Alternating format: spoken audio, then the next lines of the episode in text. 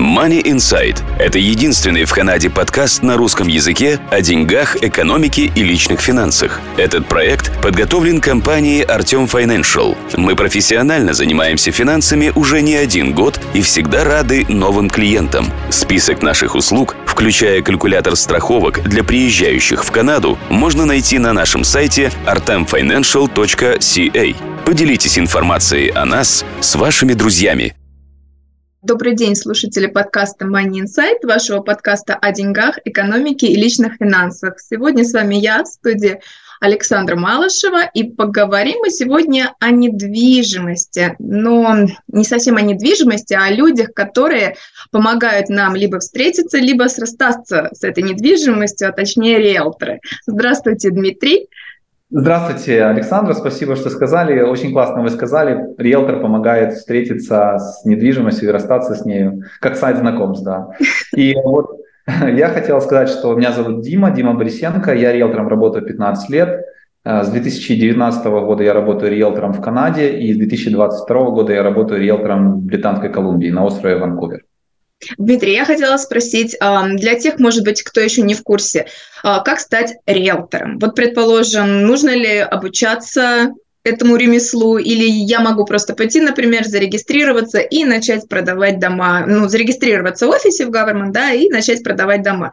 То есть нужно ли обучаться, чтобы стать риэлтором? Хороший вопрос, Александр. Я часто получаю такие вопросы. Вот люди хотят, они особенно переезжают, если у них была профессия real estate, подобное. Да, учиться нужно, и в каждой провинции нужно учиться немножко иначе.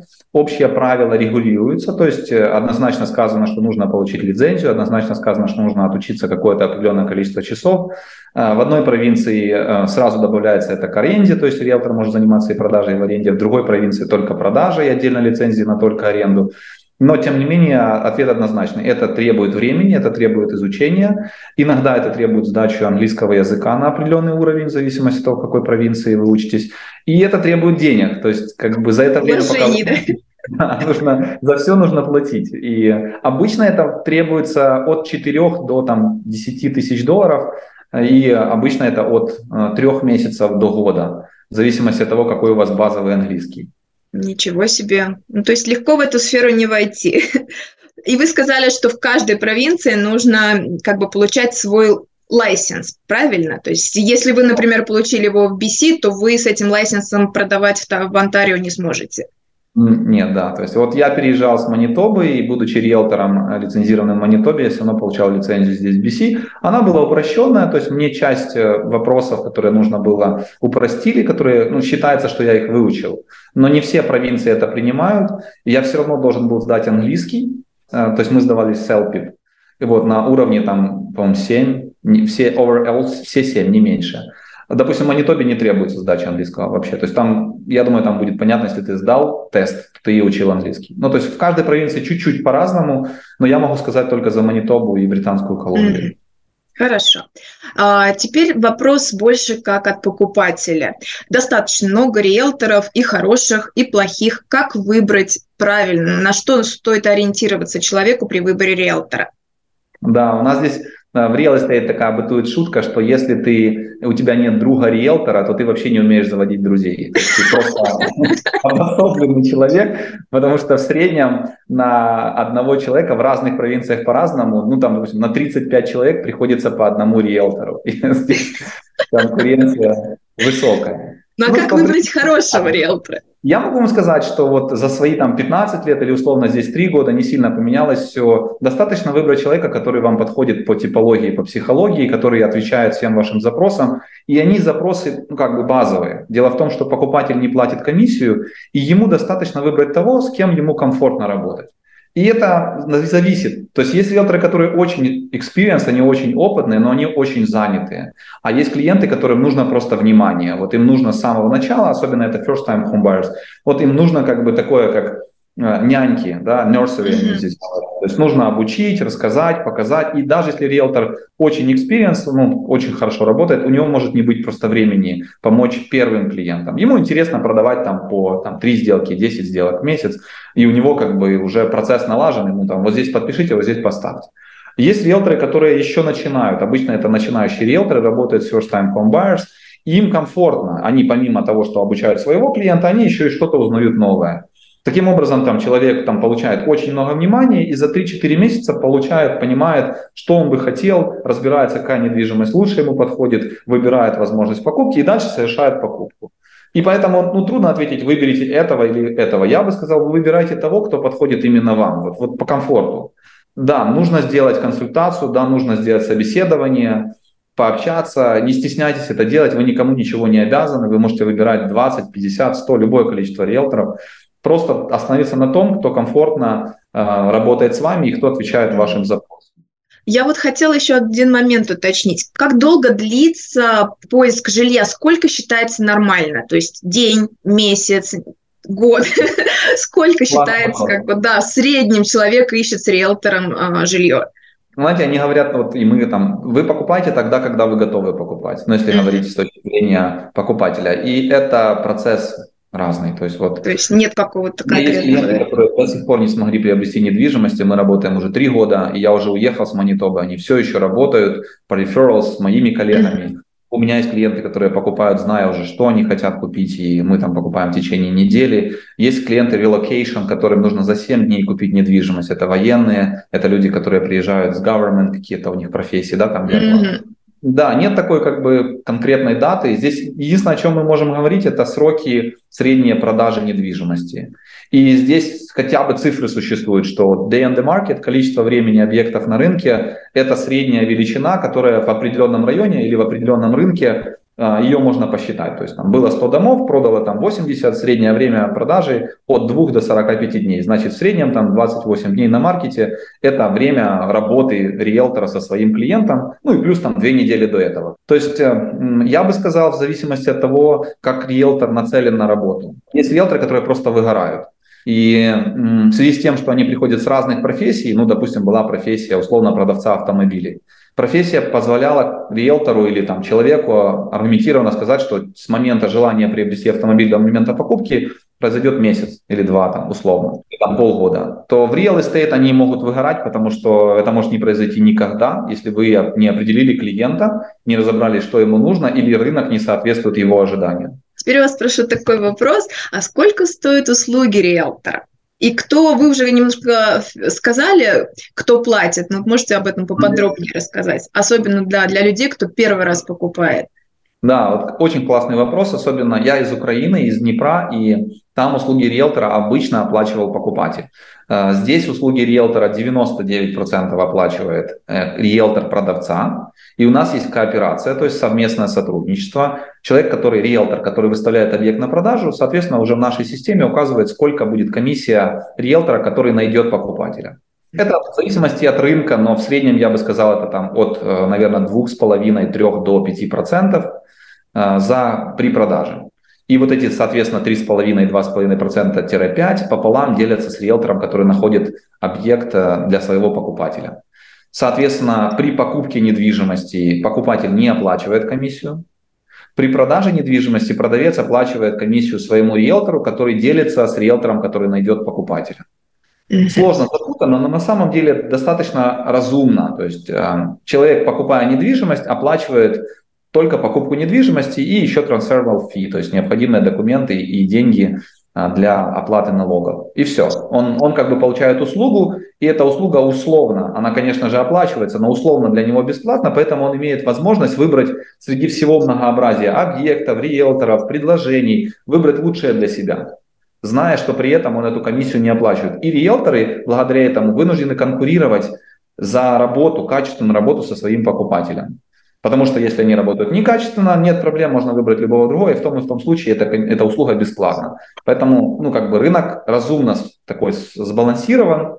С точки зрения продавца он сбалансирован тем, что риэлтор, который работает в интересах своего клиента, в данном случае продавца, он предлагает ряд услуг, необходимых для того, чтобы разобраться, какое количество и спектр услуг мне конкретно как продавцу может подойти. Ну, будь то там стейджинг, работа, MLS э, дополнительная информация, работа с рынком или там огромный маркетинг, в зависимости от того, чем риэлтор аргументирует свою работу, тем он может заинтересовать своего продавца. Ясно. А, Дмитрий, вы вот сказали, что надо делать хорошую работу. А какую ответственность несет риэлтор перед клиентом? Есть ли какие-то определенные пункты, вот то, что риэлтор должен сделать, и ну, какая ответственность у него? Да, а, есть много пунктов. Э, это в общем можно назвать фидуциарные обязательства. То есть э, риэлтор имеет два варианта работы со своим клиентом. Это non-client и client.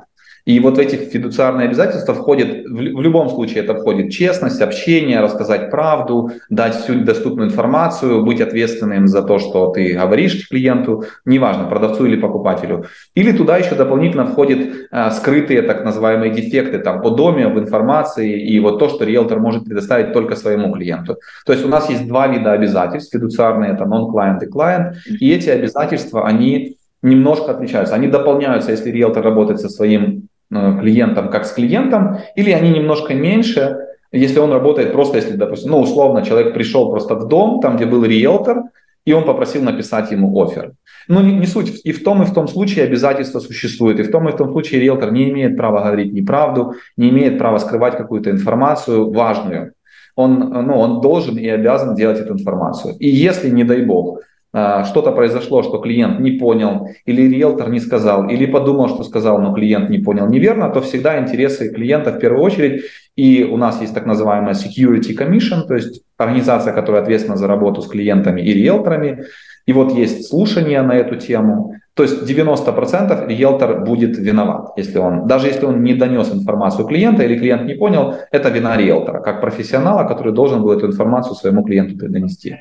Ну и также у нас есть так называемая страховка Error and Omniscience, то есть страховка от ошибок и неправильной предоставленной информации, она примерно около миллиона долларов.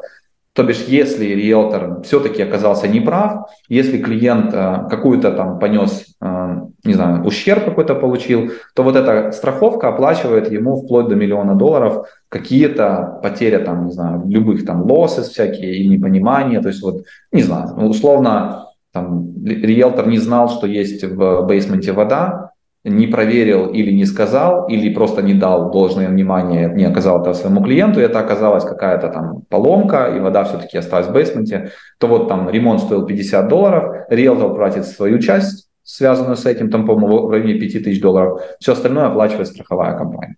Mm-hmm. То есть клиент не теряет в любом случае с любым риэлтором, хорошим, плохим, он не теряет, он может чего-то не знать, что нормально, да, и он может, даже будучи не зная чего-то, он может рассчитывать на то, что его права и интересы будут защищены. Ну, это интересно.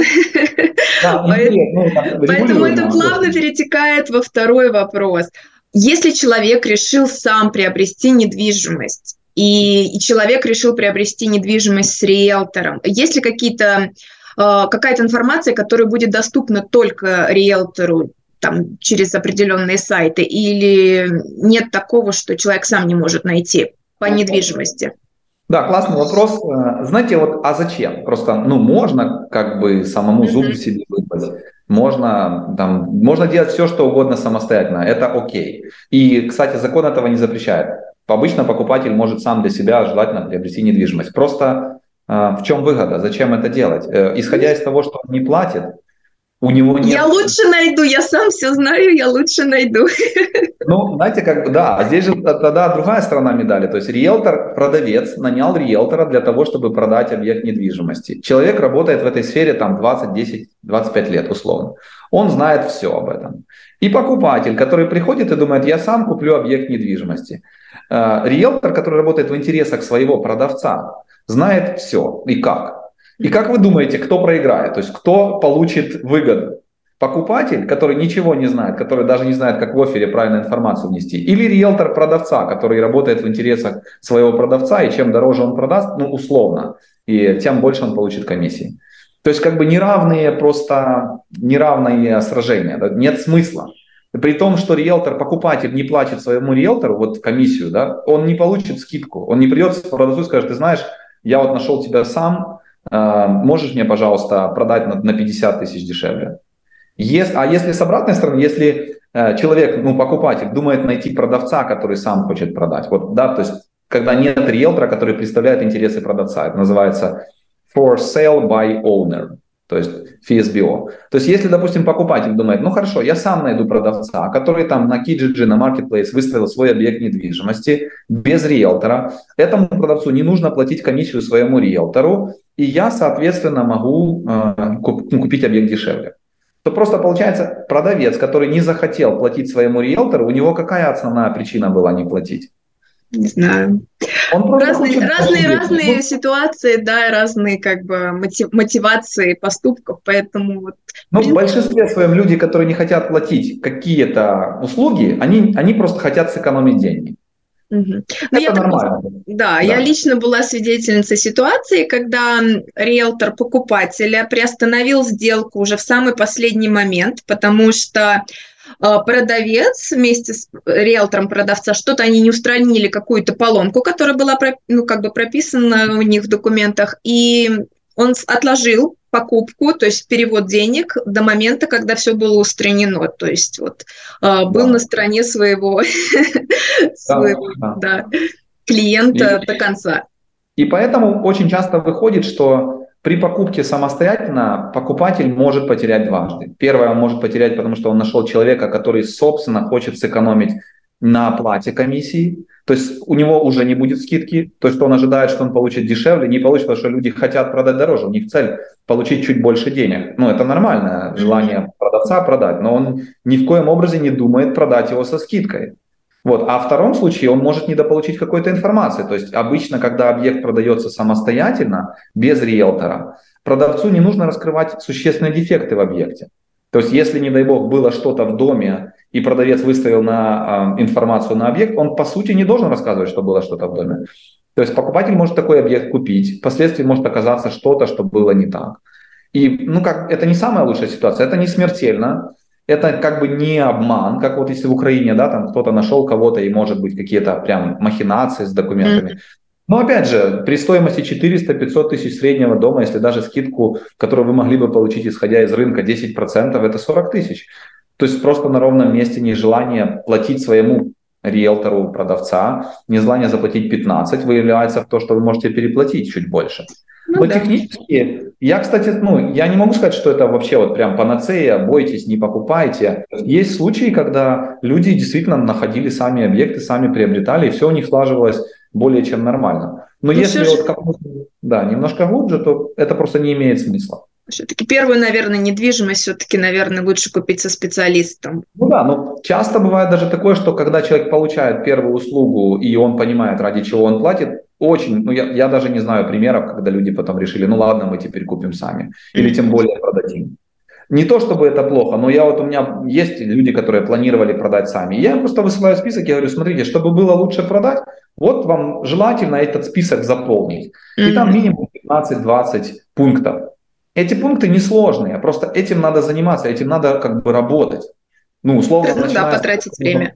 Да, полностью убрать в доме, сделать хороший стейджинг, заплатить хорошему фотографу, сделать видеограф, сделать дрон-съемку, сделать как бы вот подход хороший, сделать анализ на рынке недвижимости, почем такие объекты есть, какие конкуренты и так далее. И если вам риэлтор поможет продать ваш дом в среднем там, на 3% дороже, при стоимости дома там 400 тысяч, ну это как раз его комиссия.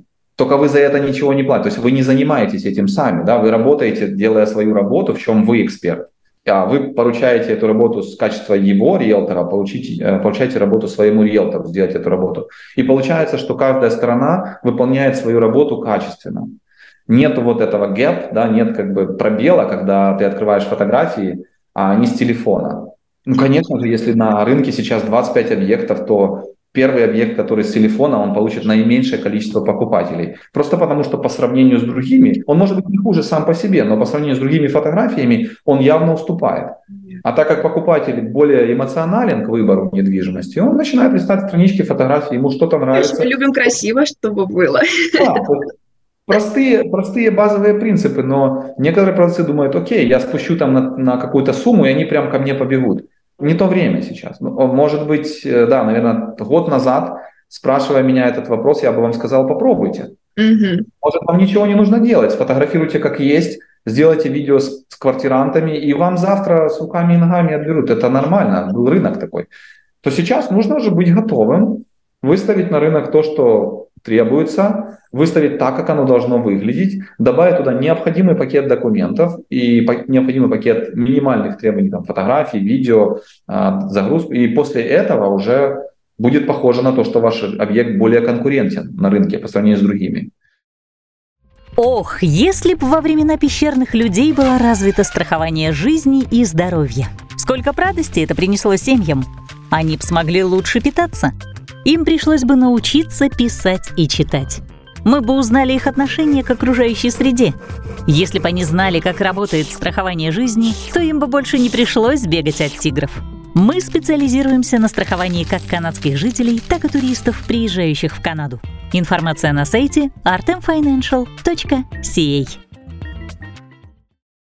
Дмитрий, вот я сейчас плавно перейду из покупки в рент, который э, рент у нас сейчас очень востребован.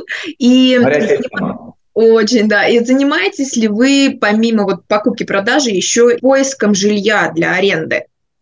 Да, вы правы, вот хороший вопрос, потому что еще тем более я сейчас в BC на острове Ванкувер, и ну, есть люди, которые прямо сюда едут. И исходя из этого, рынок здесь более горячий, исходя из аренды.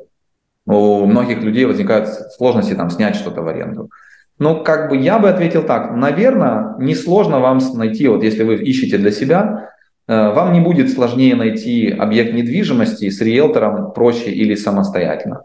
Вот как бы такой прям зависимости, что вот вы обратились к какому-то риэлтору и сказали, вот найди мне объект недвижимости в аренду, или вы начали делать это самостоятельно, ее ну, не существует. У нас нет какой-то базы, какой-то необычной, у нас нет какой-то дополнительной информации, которая недоступна а, ну, будущему арендатору. Ничего такого у нас нет.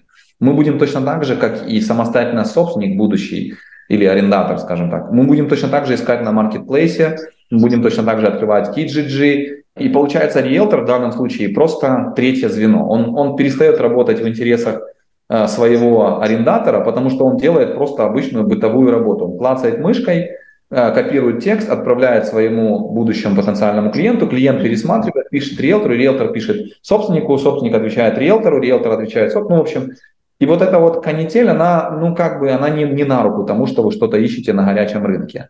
Ну и плюс, если такая вот есть информация, что риэлтор сам предлагает объект недвижимости, то опять же риэлтору в этом случае, в случае аренды, оплачивает собственник.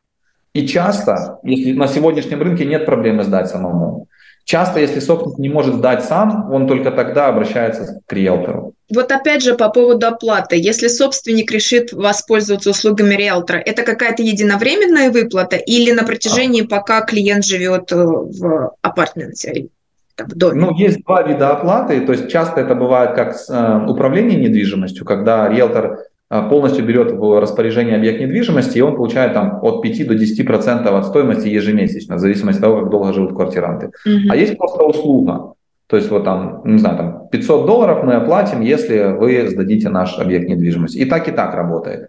В большинстве своем сейчас на рынке Виктории я встречаю, что риэлторы работают, э, беря в управление недвижимость. То есть они уже э, как бы занимаются тем, что ищут сами арендаторов, они рассматривают их файлы и афера, они проверяют их данные, они берут депозит, они этот депозит как бы располагают в фонде, они берут оплату каждый месяц, часть денег отправляют, управляют недвижимостью. И это как бы уже как долгосрочная услуга, и такого человека можно найти на рынке. И опять же, для этого вам не нужен риэлтор арендатора, то есть вам он заинтересован, риэлтор собственника заинтересован вам помочь. Mm-hmm. Если только он не может помочь, вот в этом бывает нюанс, что люди думают, что если они сами не eligible, то есть они не могут снять, то риэлтор за них что-то сделает волшебное, и они сразу станут eligible. Они как бы не, не бывает. То есть это в Украине работает, когда вы позвонили какому-то риэлтору, у него есть в кубышке какой-то объект, которого нет у другого. Mm-hmm. Здесь информация, здесь вы можете найти этот объект где угодно, и если, не дай бог, вы этого объекта не находите, то тут возникает вопрос, а как, собственно, риэлтор, который представляет продавца, работает так, что вы не можете найти объект недвижимости в ренту? То есть это опять же сводится к некачественной работе. Я бы тогда с такими риэлторами не советовал работать, потому что ему все равно. Он не заинтересован в сдаче, он не заинтересован помочь своему клиенту. И ну, такой объект и вам тогда не нужен, ну, честно, да, то есть получается вы просто зря этот объект вообще рассматриваете, иначе вы можете потерять на maintenance, вам могут не отвечать на имейлы, вам могут не вернуть damage deposit, а, ну, то есть очевидно, да, если человек не отвечает там неделю на трубку или не отвечает вам на смс, или вы не можете объект найти, не стоит даже браться. То есть, слава богу, рынок переполнен, и сейчас э, правительство Канады делает многое для того, чтобы объекты были на рынке для аренды доступны.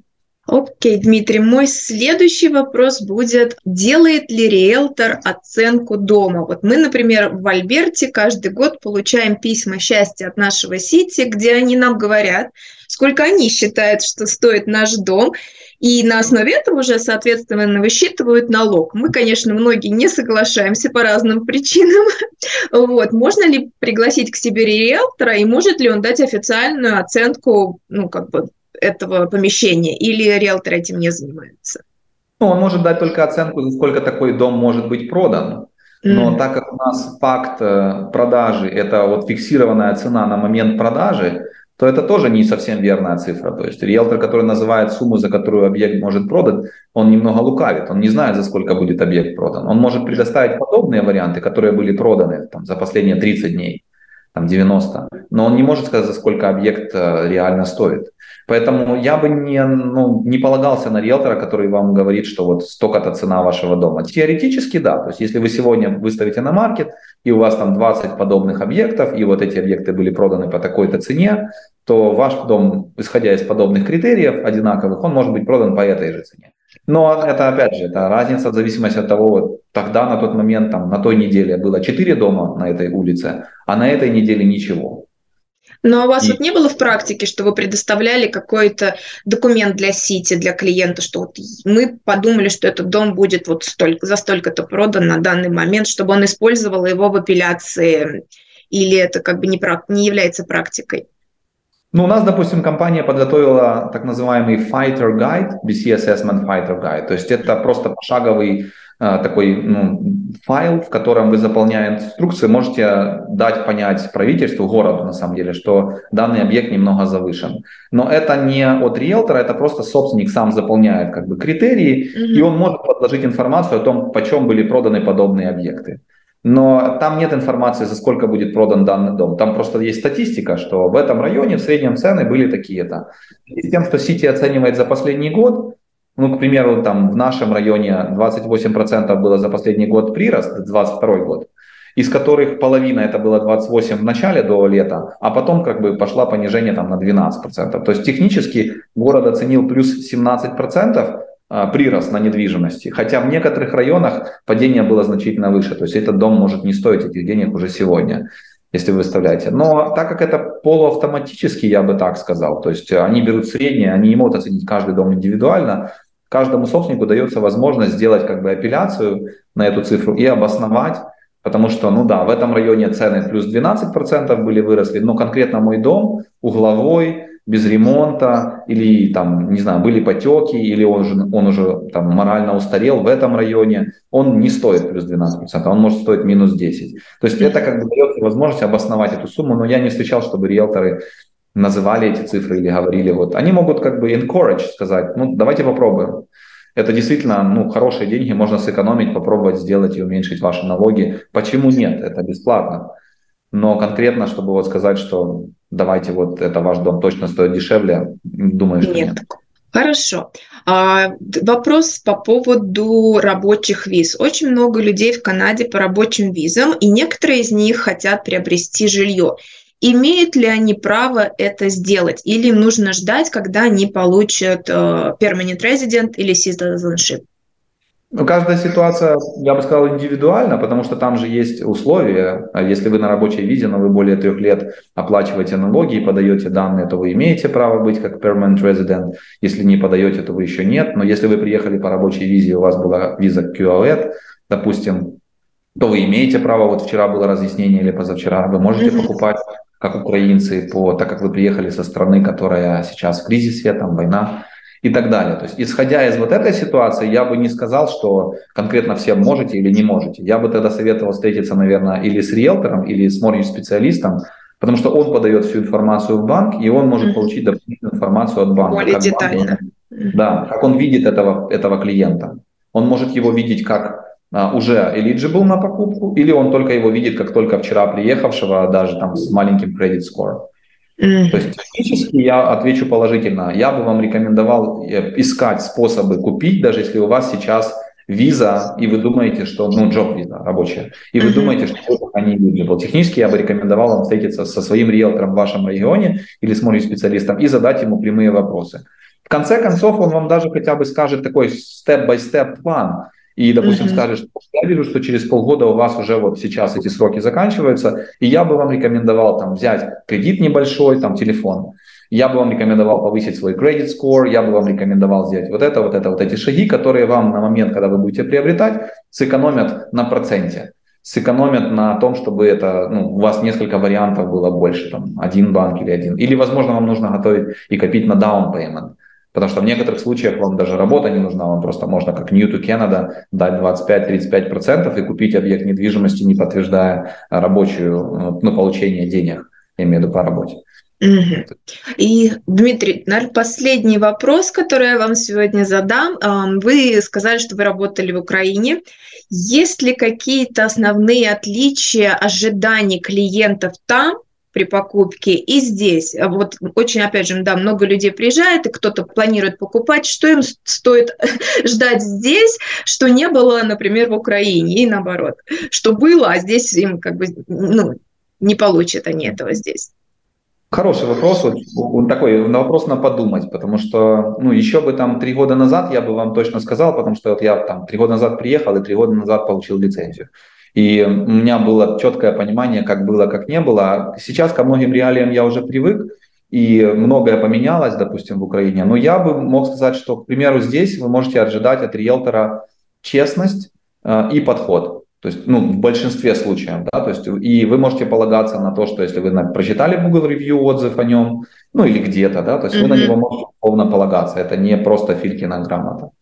Второе, что я, на что бы я полагался, в связи с тем, что риэлтор не получает оплату от кого-то лично, то есть он, у него нет прямой финансовой зависимости, сколько он заработает от своего клиента, столько он и получит. У него есть прямая зависимость, что все деньги получает брокеридж, то есть риэлтор работает только в брокеридже, ну, разве что он сам брокер, да, и, соответственно, uh-huh. у него нет как бы эмоциональной привязки, когда, ну, допустим, завтра нужно заплатить за моргич, и вам сегодня нужно от риэлтора получить какую-то информацию, и он вас торопит, ну, давай, давай, потому что у меня завтра проблемы. Этой взаимосвязи нет. Риэлтор, независимо от того, у него сложная финансовая ситуация, легкая, хороший он человек или плохой, он не может получить комиссию до того э, этапа, пока деньги не будут получены брокериджем, пока сделка не будет закрыта и пока брокеридж не переведет ему оплату. То есть mm-hmm. срок получения финансов до момента оплаты самому риэлтору очень большой. Поэтому многие риэлторы работают не на деньги, а на результат. Они уже не получат сегодня от вас ничего. Ну, я условно, как в Украине, mm-hmm. да, сегодня подписали, и сегодня же ему отдали наличкой что-то. Он получит э, деньги только тогда, когда будет результат. То есть у клиента есть достаточно времени, чтобы разобраться, выбрать, с кем он работает, оплатить или там не оплатить в зависимости от того, как это происходит. И при том он не имеет дела напрямую с человеком, который эмоционально вовлечен, он работает с компанией, которая уже там много-много лет на рынке, там по 100 лет брокериджи есть. Он работает с тем брокером, которым, в принципе, важно одно – хорошее имя и репутация своего бренда. Им без разницы, сегодня продадут 20 риэлторов или 15, им без разницы, будет ли эта сделка сегодня принята или нет. Им важно, чтобы любая сделка, которая была бы здесь, имела позитивный опыт у своего, у их, на самом деле, у их клиентов. Вот здесь бы я бы сказал, что вот это ну, одно из основных отличий. И второе отличие, так как вы имеете право выбирать между риэлторами, вам не нужно искать какого-то специального риэлтора, который вот что-то знает, чего не знает другой, так как мы все проходим обучение, кто-то лучше, кто-то хуже, но вам нужно выбирать именно как бы как подходит вам риэлтор, как фитс, да, вот как он вам со своими обязательствами, со своими моральными принципами, со своими ожиданиями, и это очень легко увидеть. То есть здесь нет ничего скрытого, да, то есть если вам человек отвечает в течение суток, это одно, если он отвечает вам в течение часа, это другое. Что вам подходит? Если он на связи всегда, и он может помочь там ну, с другим советом, не знаю, как найти daycare в этом районе, или наоборот, человек, который дал, сделал свою работу и просто, извините, у меня больше нет времени на вас, я вот иду дальше работать. То есть тут э, настолько, настолько проще выбрать себе специалиста, что я бы сказал, наверное, как бы аналогия, ну, может, там с пламером. Вы можете выбрать себе любого пламера, и он сделает вам определенный сервис, ну, чуть лучше, чуть хуже, но он сделает его, да, то есть вы просто обратившись с тем, что у вас есть сложности, там, не знаю, с, умывальником, вы этот результат получите. С кем-то вы получите его через неделю, потому что человек занят. С кем-то вы получите это завтра. Но и в том, и в том случае качество сервиса будет ну, норм, на, ну, на определенном уровне. Может быть не вау, когда мы ждем там, от определенных специалистов в Украине, э, ну прям очень супер. Но и не будет вот этого, когда, вот знаете, там только по совету, только обращайся к этому, потому что не нужно делать ошибки, не нужно натыкаться на грабли, я уже это сделал до тебя, мы поменяли там 12 ремонтников, знаете, как вот следующий ремонтник говорит, какие э, криворукие вам делали предыдущий ремонт. И вы можете любое количество ремонтников нанимать, все равно у вас предыдущие будут криворукие. Здесь редко это встречается. То есть вы, ну, скорее всего, вы получите качество сервиса хорошее, условно доступное для того, чтобы оно соответствовало требованиям лицензирования, но, возможно, в экстра классе вы что-то получите больше. И это, это не услуга, это уже там о э, поздравлении с днем рождения, какие-то какие-то подарки, какая-то дополнительная ну, там более персональный тач такой, да? Да, да. Риэлтор немножко похож на, на врача. Вот он как бы, если вам окей с вашим семейным врачом, то редко вы его меняете, потому что с ним все окей. Он отвечает на звонки, он назначает вовремя appointment, он делает свою работу на должном уровне, от него больше и не нужно. Вот примерно это так же. Ясно. Ну, спасибо, Дмитрий, за такую детальную дискуссию. А, я Спасибо. контакт Дмитрия под видео. Спасибо вам большое, Александра. Я думаю, что если у вас, э, у ваших зрителей будут какие-то вопросы, может быть, они могут писать в комментариях. Обязательно, да. Ответить. Или если вы захотите, мы можем сделать специфический отдельный вебинар на тему какую-то, которая в общем будет интересовать большинство ваших а, подписчиков, к примеру, там investment real estate, или, э, допустим, покупка, или только продажа, в зависимости от района и от критерия. Mm-hmm или стили домов. Ну, то есть э, есть много информации, которую желательно знать заранее, прежде чем покупать или продавать недвижимость. И мы можем взять какую-то специфику, если вы захотите. Ну да, так, потому что тема достаточно широкая, и если углубиться в один из вопросов, то можно еще потратить да. как бы час. Это однозначно. Хорошо, ну, Дмитрий. Спасибо вам огромное. Очень, очень было приятно пообщаться. Мне действительно нравится ваш канал и подход к нему. И очень, очень здорово, что есть такие ресурсы, которые помогают людям разобраться в каких-то моментах в глубину не в общем. Поэтому спасибо вам огромное за то, что вы делаете. Спасибо вам огромное за то, что пригласили. И рад был с вами пообщаться и со всеми телезрителями. Спасибо вам, Дмитрий. До свидания. Спасибо. До свидания. Данный подкаст сделан лишь для вашей информации. Компании, инвестиции, страховые продукты и другие материалы, упомянутые в подкасте, упомянуты лишь для ознакомления и не являются рекомендацией к действию. Так как мы не знаем вашей конкретной ситуации, то мы не можем нести ответственность за ваши действия после прослушивания подкаста. Пожалуйста, обращайтесь к специалистам, если вы не уверены, как поступить. Спасибо, что слушаете нас и не забывайте задавать вопросы.